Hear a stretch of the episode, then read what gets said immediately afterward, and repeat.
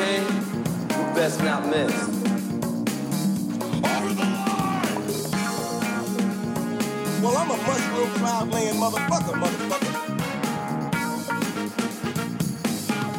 Welcome to the party, pal! Welcome to the party, pal, the mind-bending film and television podcast you didn't know you needed. I am one of your hosts for today, Michael Shields, with your other host for today, Chris Thompson. How are you, Chris? I'm doing great, Mike. Great to be here once again. Just before we dive right in, just a reminder that Welcome to the Party Pal is part of the Osiris Media Group. Go to OsirisPod.com. Check out the vast array of arts and culture and music podcasts they have to offer. A whole bunch of new ones coming your way. Chris, you're going to love this one. I'm excited about it.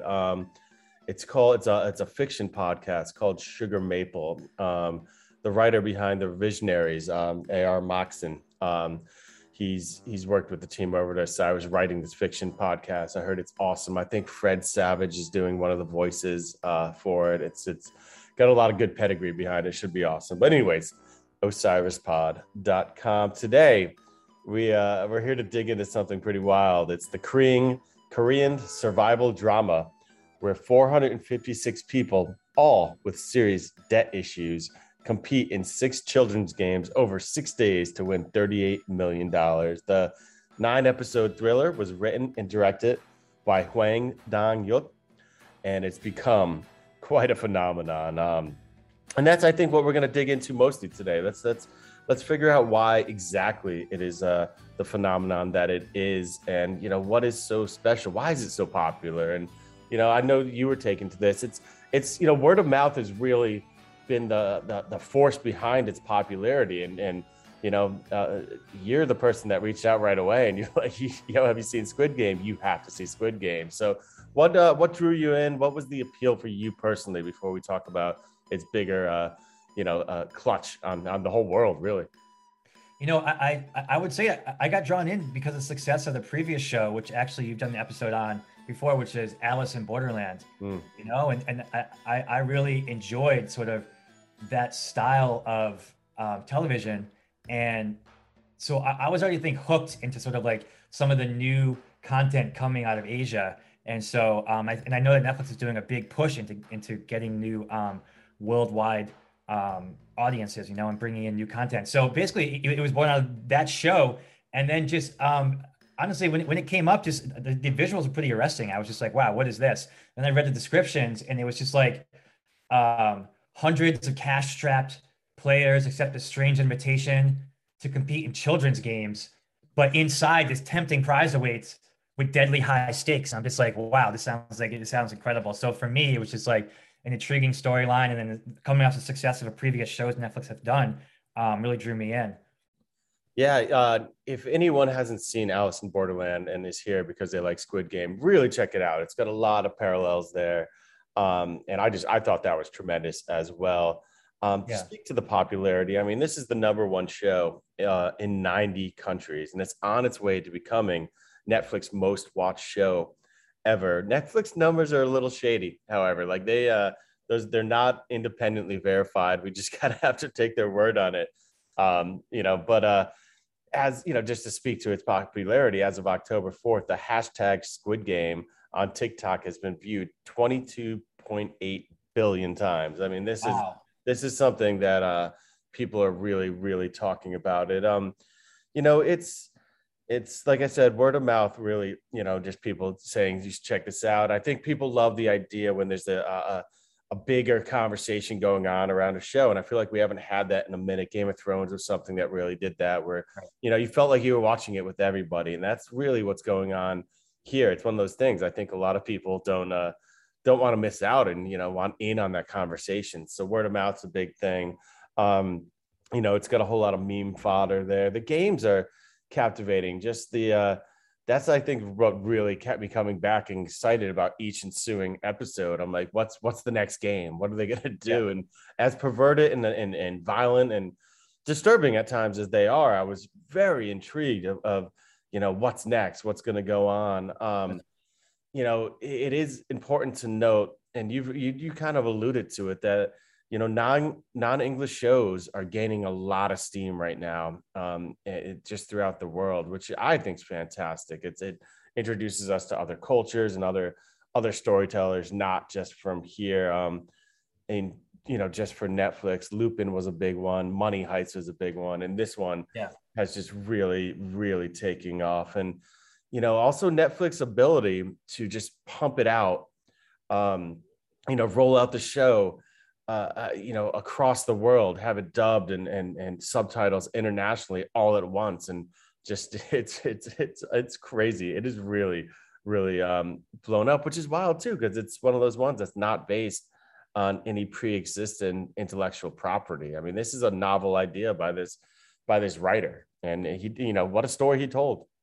Yeah, you know, just speaking of Netflix in general and sort of taking risks on overseas productions, I read an article that talked about the co-CEO of Netflix, Ted, I think his name is Sarandos, I think his name is, but he says that Netflix is looking for more successes overseas, and you know, he said basically to paraphrase him was like, you know, the exciting thing for him would be if you know, the next Stranger Things came from outside America. Yeah, you know, that's sort of like their big push right now. And historically, nothing of that scale has really come outside of Hollywood. So I think for them to be able to, like, you know, see, you know, with this writer director Hwang Dong-hyuk, you know, the talent in this show and the potential in it after it being rejected so many times, and then to take a chance on it, and then now to see it sort of surpass even like their previous successes. I remember when Sandra Bullock in Bird Box. Remember that movie? You know, it was a Bird Box, I think it was. Yeah. Yeah, that was a huge phenomenon. That was like their biggest one. And now, like, you know, but that came out of Hollywood. Just seeing this success come from, you know, outside the domestic in the United States was, I'm really excited about that, because I think there's a lot of great content out there that we don't get to see. You know, I'm a big fan of sort of BBC and like some of the British crime dramas. I love it. Netflix has those, you know. I've been enjoying some of the more, some of the stuff coming out of Korea a lot. There's some really good stuff. So I'm excited for more of this, you know, and I think that if this sets the stage for Netflix investing more in overseas productions, I think it's a great table to be set, and I look forward to more of these productions. Yeah, I think they really will. I think that will lead to them investing and looking and giving more people a shot. And like they gave, you know, Hwang a lot of creative control. I know you were inspired by his story as well. You were sending me a couple links too, because I mean, this story that he wrote was rejected, and I think it was a decade before, you know, he was able to bring it to the table and get it made. And that's, you know, that's incredible. I mean, as a writer, he had to sell his computer to pay like his bills, and it's like cutting off your hands if you're an artist, you know, like, so he had to like sell his computer to pay his bills because he was just struggling. And, you know, he talks a lot about how this story was based on his own economic struggles in his early life, you know, and definitely like the very prominent issue in South Korea of class disparity and sort of, so, you know, the fact that he was able to write this, direct all the episodes, and then it being picked up by Netflix to become like this, you know, international sensation, I think is really amazing. And I think that goes to show that if you persevere and keep trying, you know, at things, you know, you can ultimately succeed. It's cool. But I also really like, it's crazy inspiring. And I really like how he chose to have this narrative of Korean games in the show. You know, I'm sure we can build it more into this, but, you know, I think there's kind of this irony to it, because when you're a child, you play all these games and there's zero consequences, you know? You can just win or lose and go to bed, wake up the next day and win or lose again. It doesn't really change anything, you know? But, you know, the consequences are so important in these childhood games in this show, and people's lives are at stake. So it's sort of like this way of kind of flipping it on his head and sort of showing like, you know, this other side to things as sort of when you're a child, you're sort of like, you know, everything's just so simple and there aren't consequences. And now, like, you know, it's so different becoming an adult. And so I think it's a nice sort of balance there of sort of, you know, being young and being old and sort of like what comes with the responsibility and everything and how you can get out of it and maybe want to return to those childlike days.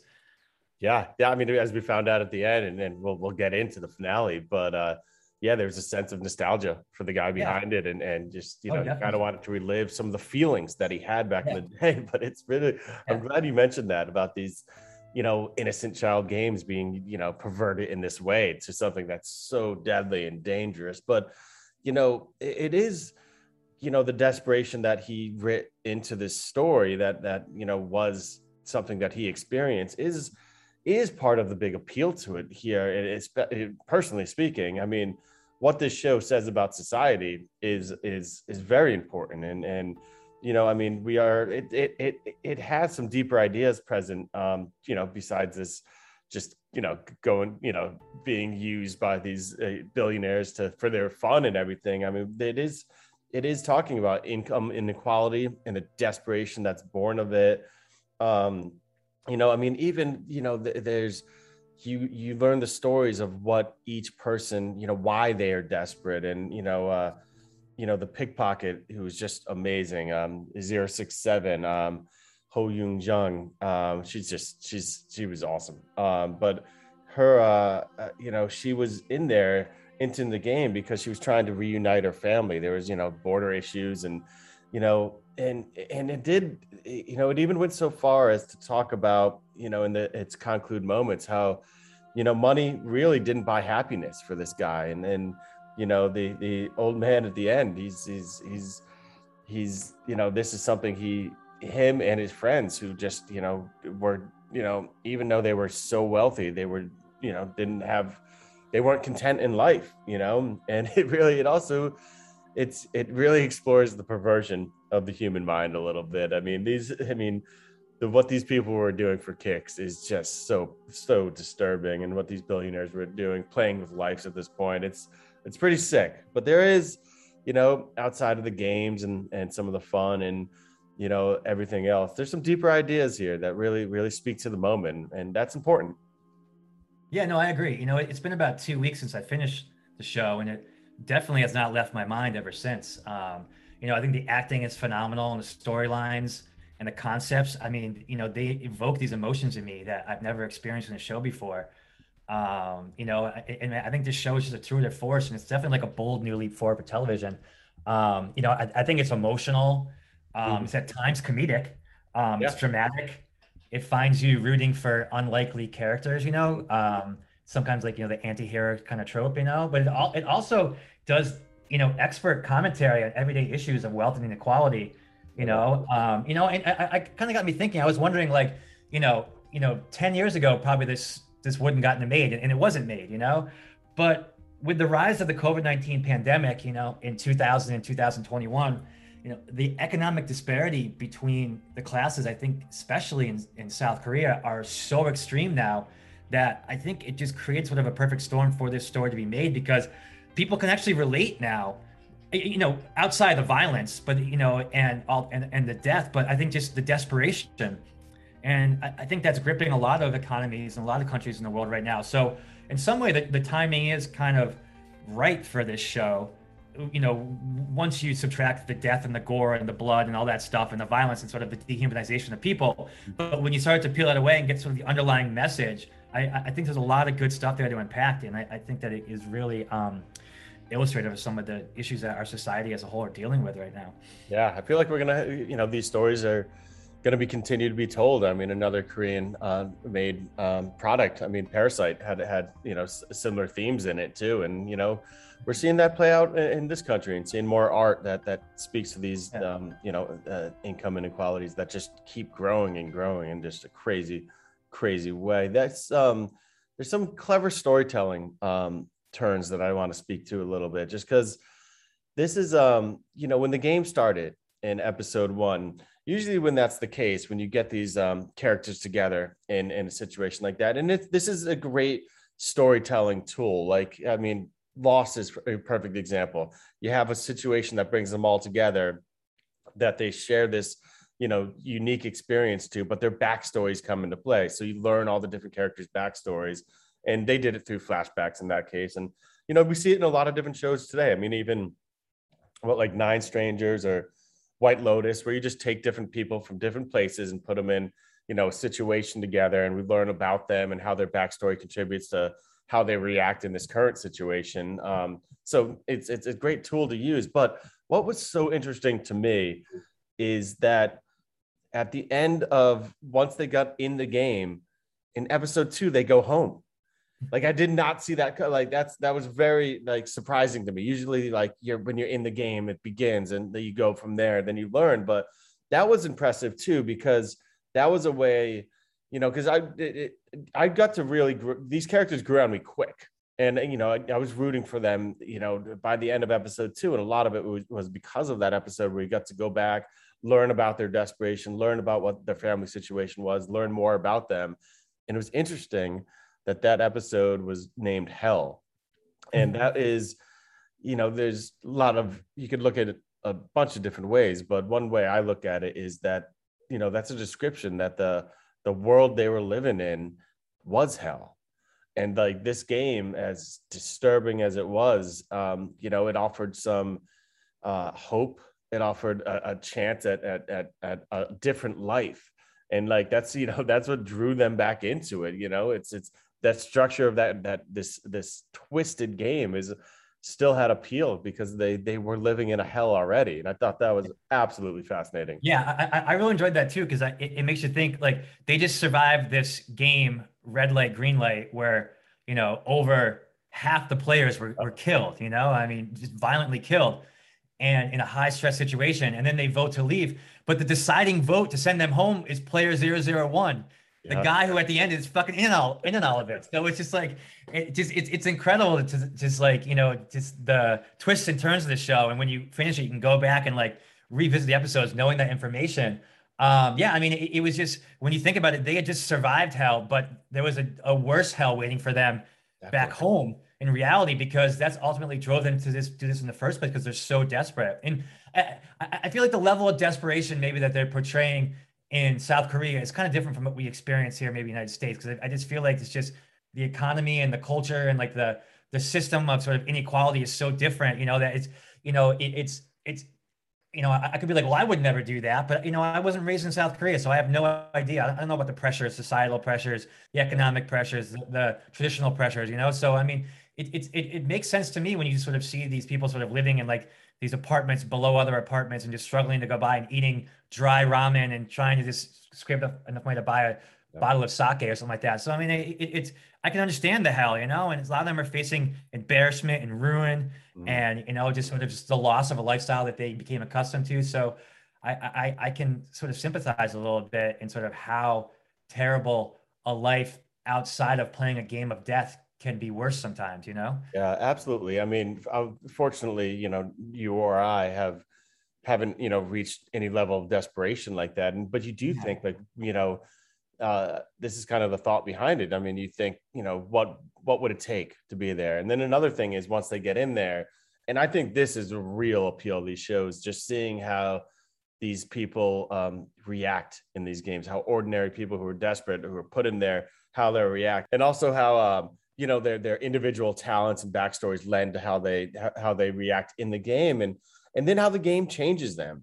And, you know, it takes a lot to remain good in such a bad situation like that. And, and it just, you could watch, you know, certain people just, you know, go straight to, you know, like straight to, you know, evil, and, but others just hold on as long as they can and get together. And it just, it makes you think, what would you do? What would you do when you're in there? Oh yeah. I mean, if you're a gangster on the run, I mean, you have terminal brain cancer, you need money to smuggle your parents so you can just see them again, you know? I mean, you're trying to run from the law because you attacked his boss from withholding wage. I mean, like, all these things are like, they're terrible and waiting for you, but are they worse than death, you know? Or potential to die or win. Like, it's just this balancing act. And when you sort of put up against the wall, sometimes, you know, you make the other decision and you choose a chance at winning versus a lot of chances at dying, you know, because sometimes, you know, like not, you know, not dying and not winning is a fate worse than death, which is, you know, which is living with the you know, the fallout from your actions, you know? So, another turn or you know, a story choice that I thought was really interesting. I loved following the police officer as he gained kind of back access to it. And there was a lot of good drama created from that. And just, you know, but I always thought he would get out. And when he did get out, that this thing would be exposed. You know, you always picture, you know, whether it's like the end of The Running Man or something, but, you know, the end of these films usually ends up with like the place getting raided and maybe they're all gone or whatever. But like him just, you know, his his journey being all for naught, I was like, damn, all right. Like, I didn't. Yeah, I feel like he's an echo of who he used to be before that. I mean, he's been through the ringer that in a way that none of us could ever imagine. And I don't think he's fundamentally the same person anymore. I mean, you see, he's not even spending the money he has. He probably considers the money is just blood money, and you know he doesn't want to touch it. But you know, it gets me thinking, like, how many Squid Games have been played previous to this Squid Game? Great question. Where all are the other Squid Games all over the world? So I mean, like, what is he tapped into here? And is this new fiery pink redheaded version of our original character going to come down and take the whole system down? You know, I'm very curious about that. Yeah, that's a good question. Like the bigger picture behind this, and like that's. Yeah. I mean, you know, it seems like it's not confirmed yet about a second season. There's no way they're not doing a second season after popularity. They're not a chance. But you just walk away from that.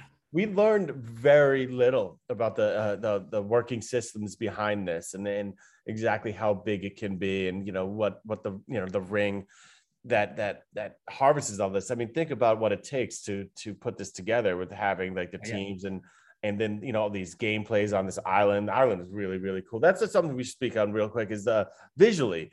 I mean, right when I, you mentioned it to me, I looked it up and see a picture of like the game room, kind of like the M.C. Escher, like stairway. And I'm like, I'm in. Yep. Like, look at this. This looks really, really cool. So the gameplay room was really fantastic. I mean, the robot doll from Green Light, Red Light was like just awesome. Even the mask.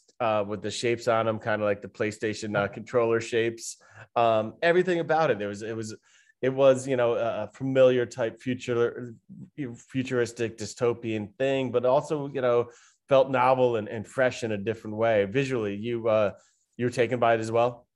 Oh yeah, the costume and set design was phenomenal. I just think that Netflix did a great job of emphasizing the visuals and just sort of bringing in like.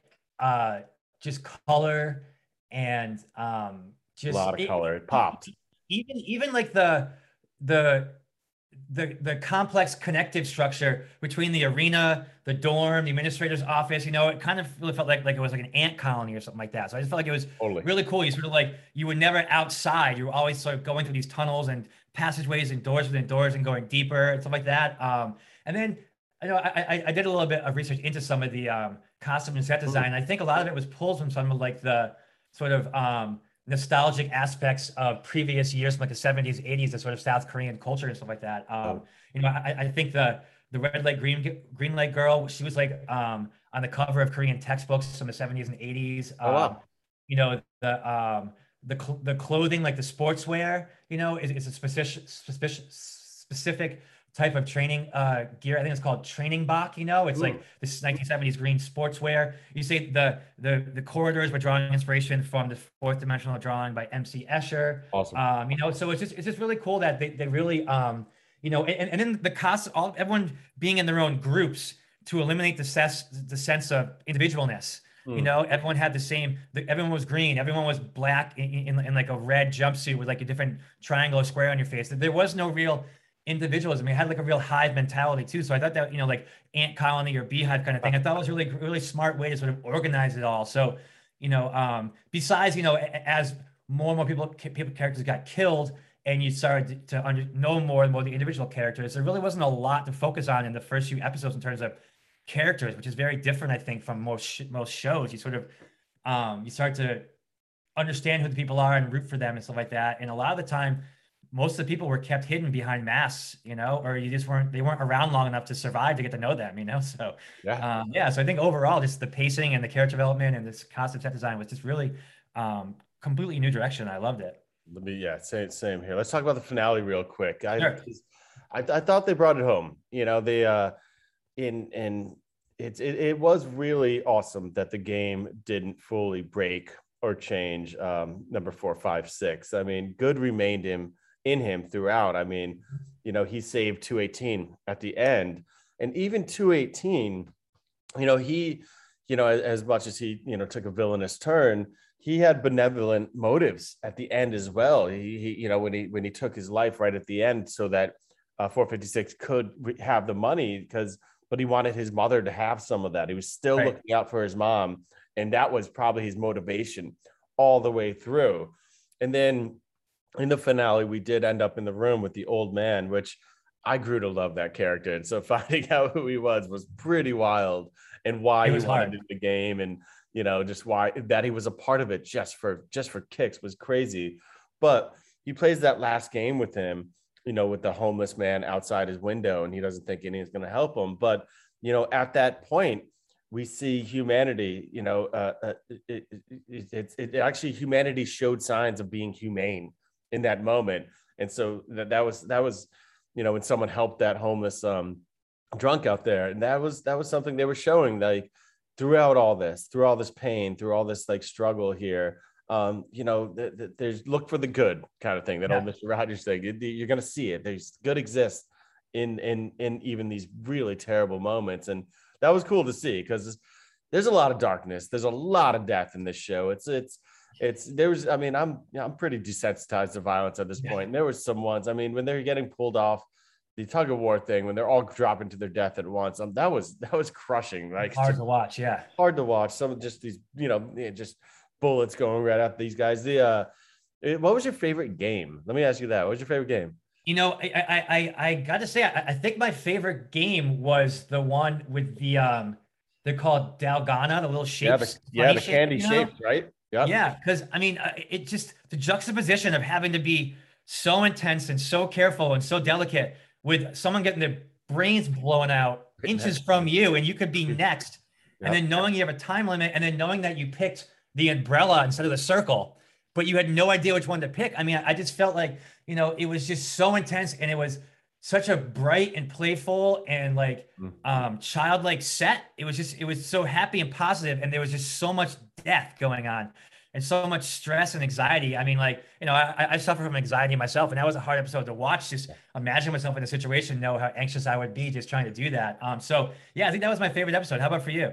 Same one. I loved it. I thought it was so tense watching him try to you know, chip away around the umbrella, and just with everything going on around him. I thought that was fantastic.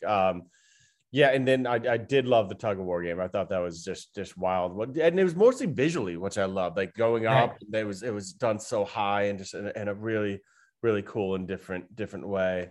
So, you know, I'm sure you might be, I don't know if you're seeing this out there, but there's a lot of discussion right now about the subtitles. And it is something that I think, you know, it's important to talk about when we're talking about, you know, not English shows, and then about this show, just because I watch for subtitles. I think that's the only way to do it, instead of the dubbed takes a lot away from it. But I mean, there's a lot of nuance in language, and it's being pointed out there is a lot of inaccuracies, a great deal that's lost in translation here. You know, some of the meanings of the scenes are changed by some of these, you know, translations that aren't doing well. There's a comedian and a podcast host. I think it's Youngmi Mayer. She's at YM Mayer, M-A-Y-E-R, on Twitter and TikTok, who's really broke down some of these, you know, issues as she sees it speaking Korean. And, you know, I understand the challenge to pump it out to like all these different great, you know, countries and everything. But I mean, really important cultural references are lost. And I, you know, she was describing it, and it's worth checking out. I don't know if you have, Chris, but it's worth checking out, because I mean, she was pointing out things that change the meaning of, you know, scenes fully, or character intentions in a major way. So I just wanted to point that out, because I think it's interesting and worth looking into, about how, you know, some of these characters, you know, weren't portrayed to Americans in the way that the intent was there for. Yeah, I mean, language is difficult, man. I mean, you know, when you try to translate something else, I mean, it's just always, it's more of an art form, I think, you know. And I do know that the voice actors, they were Korean and Asian descent, I think, which probably helped with the correcting, you know, the mistranslations. But still, I mean, I had read some of her translations, and saying that, you know, there's one where a caption says, like, "I'm not a genius, but I still got it work out." And then, but she actually says was, "I'm very smart, I just never got a chance to study." So I know, like, some things were changed drastically, and I really don't know how to address that, as such as to call it out and just keep a dialogue going, you know? Yeah. I mean, I've watched a lot of shows on Netflix that are from Russia or from, you know, Germany or, you know, from the Netherlands, stuff like that, and now coming from Asia and stuff like that in Korea. And I've gone back and watched certain episodes both ways, with and without the subtitles. And I've noticed that things are different, and it does sometimes change my interpretation of what's going on. Or like, you know, like when you're watching English subtitles, you know, when you're watching English overdubs with English subtitles, and they don't say the same thing. You know, I do that sometimes to see like what's going on. And so there definitely, I think, needs to be more work done in terms of sort of being more cohesive and actually getting the storytelling going. But I know this has been a struggle in storytelling for generations, trying to like translate some of the great Russian works into English, you know, or some of the, you know, there's always going to be something lost, but, you know, as long as you're not going into it with bad intentions, you know? I just hope that, you know, as you know, the international television community becomes more of an international television community, which I think is great. It's forget about this nationalism. Let's talk about everybody's stories. Let's break down these borders a little bit and find out what everyone's up to. But I hope they really focus on it, and, you know, because there's actually machines that do it in some ways, and, you know, that's obviously going to lose nuance. I hope, you mentioned it being an art form, and I love that. You should really have people who are, you know, study linguistics and really get in there and try to get this right. So we're sharing the correct stories and sharing these important cultural references with each other and teaching each other. And it just, it's important. And plus, I mean, you need to honor the original work, and you need to honor the actors acting too on it too. Okay. So, I mean, like sometimes, I don't want to use this connection, but I mean, let's say, I don't know who it is, but there's some, you know, a Robert De Niro of South Korea, whoever that actor is, like his counterpart, you know, I mean, he could probably, you know, put his own spin on it and change some of the words. But if the overdubber is reading off of a script, it's going to totally ruin that sort of passion there and that sort of going into direction. So, I mean, I understand it's difficult. It always is. And like you said, it's incredibly hard, but, you know, I'm glad they're trying. Exactly. And I'm glad to be getting a hold of these different stories from different people all over the world. I just love it, you know, and it's this phenomenon is truly wild. I mean, I just, you know, doing a little bit of research as I'm sure you did. I mean, it was crazy. The stories I was coming about, it was the, one of the business cards that you initially see with the shapes on it had a phone number on it that turned out to be real. Oh, really? And it's a South Korean woman named Hannah Kim, I believe, but her phone just was blowing up. Like she was getting like a call a second for a while. So that wasn't intentional. It was not intentional. I know they were going to try to go back and erase it or something like that. But I was coming upon all these fun different thoughts and ideas. I think we're going to be seeing memes and videos about this for a long time. It really just it's fascinating to watch it just take over. And it's, you know, even my 10-year-old daughter's now asking me, you know, Dad, have you seen Squid Game? She wants a piece of it, and I'm holding back because of the violence there. But, you know, to bring us home, I mean, like we said, there's got to be a season 2 here. They, you know, the powers that be aren't gonna let this slide. But also, the story lent itself to that. There was loose ends at the end. You know, he chose not to board that plane to see his daughter in the U.S. after learning there was another iteration of the game being held. And so he was obviously, you know, he was going to do something about it. I'd love to see if there's more investigation from people, you know, the police officer that's going to, you know, find, you know, I really do want to see what people would think, the bigger world would think of this, or, you know, it makes me wonder too, if people, you know, like Running Man, when people like were watching the show, I feel like there's like there's almost like an audience for these bloodlust games that could be tapped. There's a lot of different directions it could go into, and I know the showrunner, the writer and director, he's working on a movie now.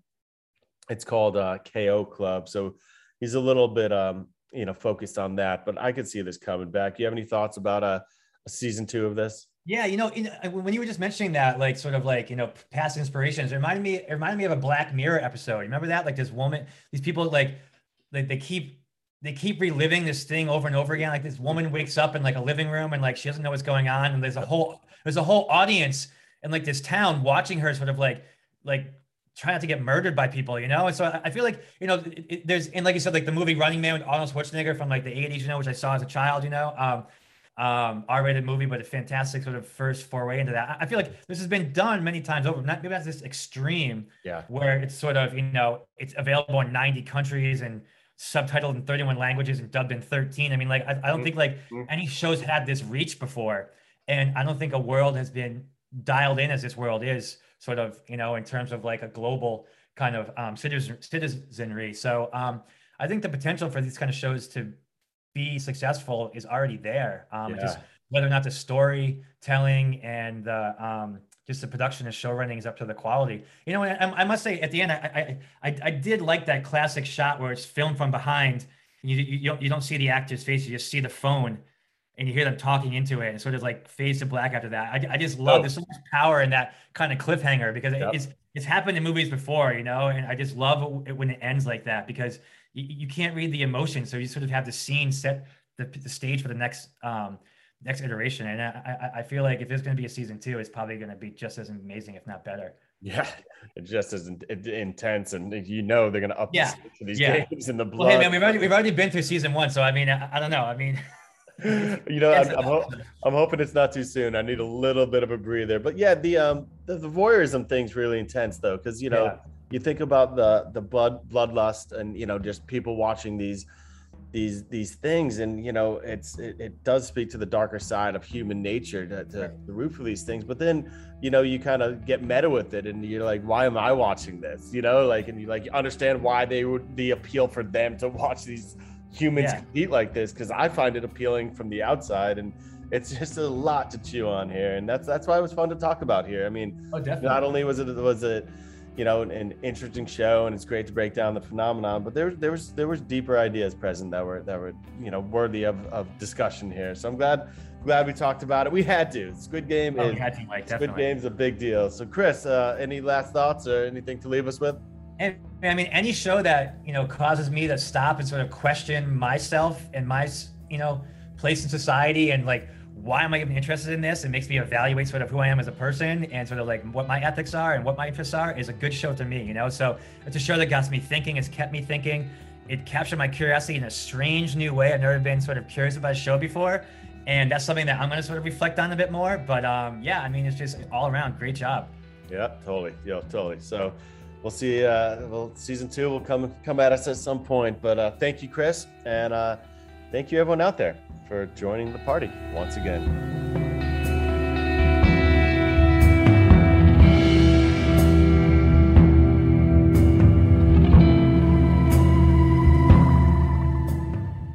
Osiris. This podcast is In the Loop, the Legion of Osiris podcasts. Osiris is creating a community that connects people like you with live experiences and podcasts about artists and topics you love. Get in the loop at OsirisPod.com.